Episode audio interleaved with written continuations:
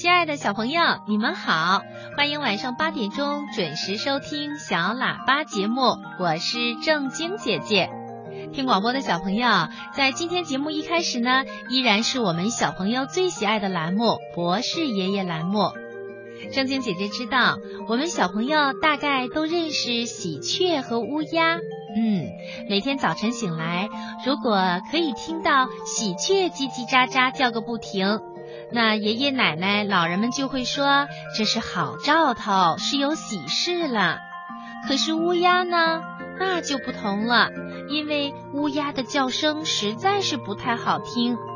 可是小朋友，你们知道吗？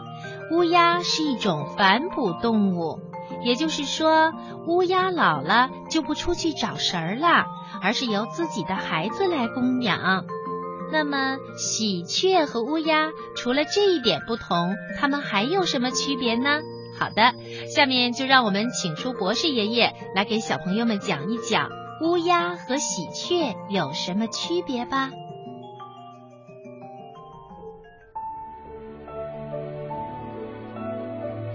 上的星星为什么不会掉下来呢？世界上真有美人鱼吗？北极怎么没有企鹅呀？动物会做梦吗？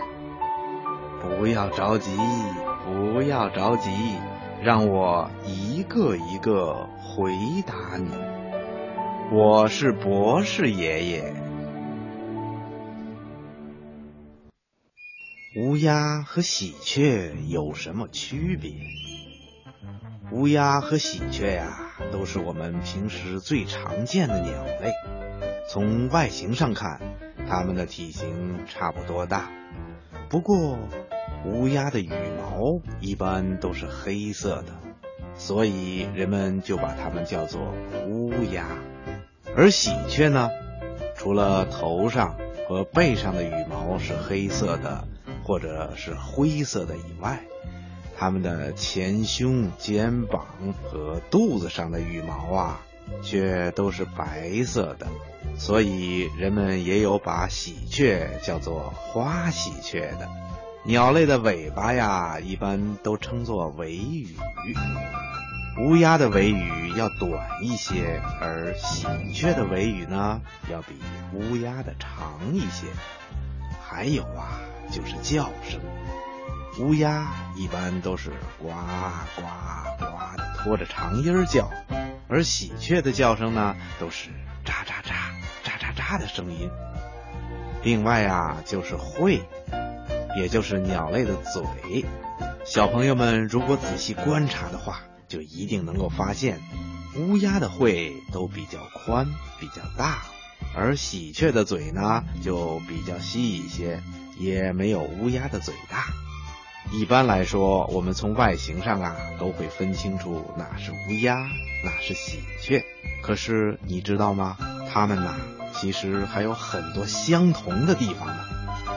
首先，它们都属于同一个类型的鸟类，也就是都属于雀形目鸦科的鸟类。鸦呢，就是乌鸦的鸦，可不是鸭子的鸭哟。乌鸦和喜鹊虽然外表长得不太一样，可是食性和生活环境都非常的接近。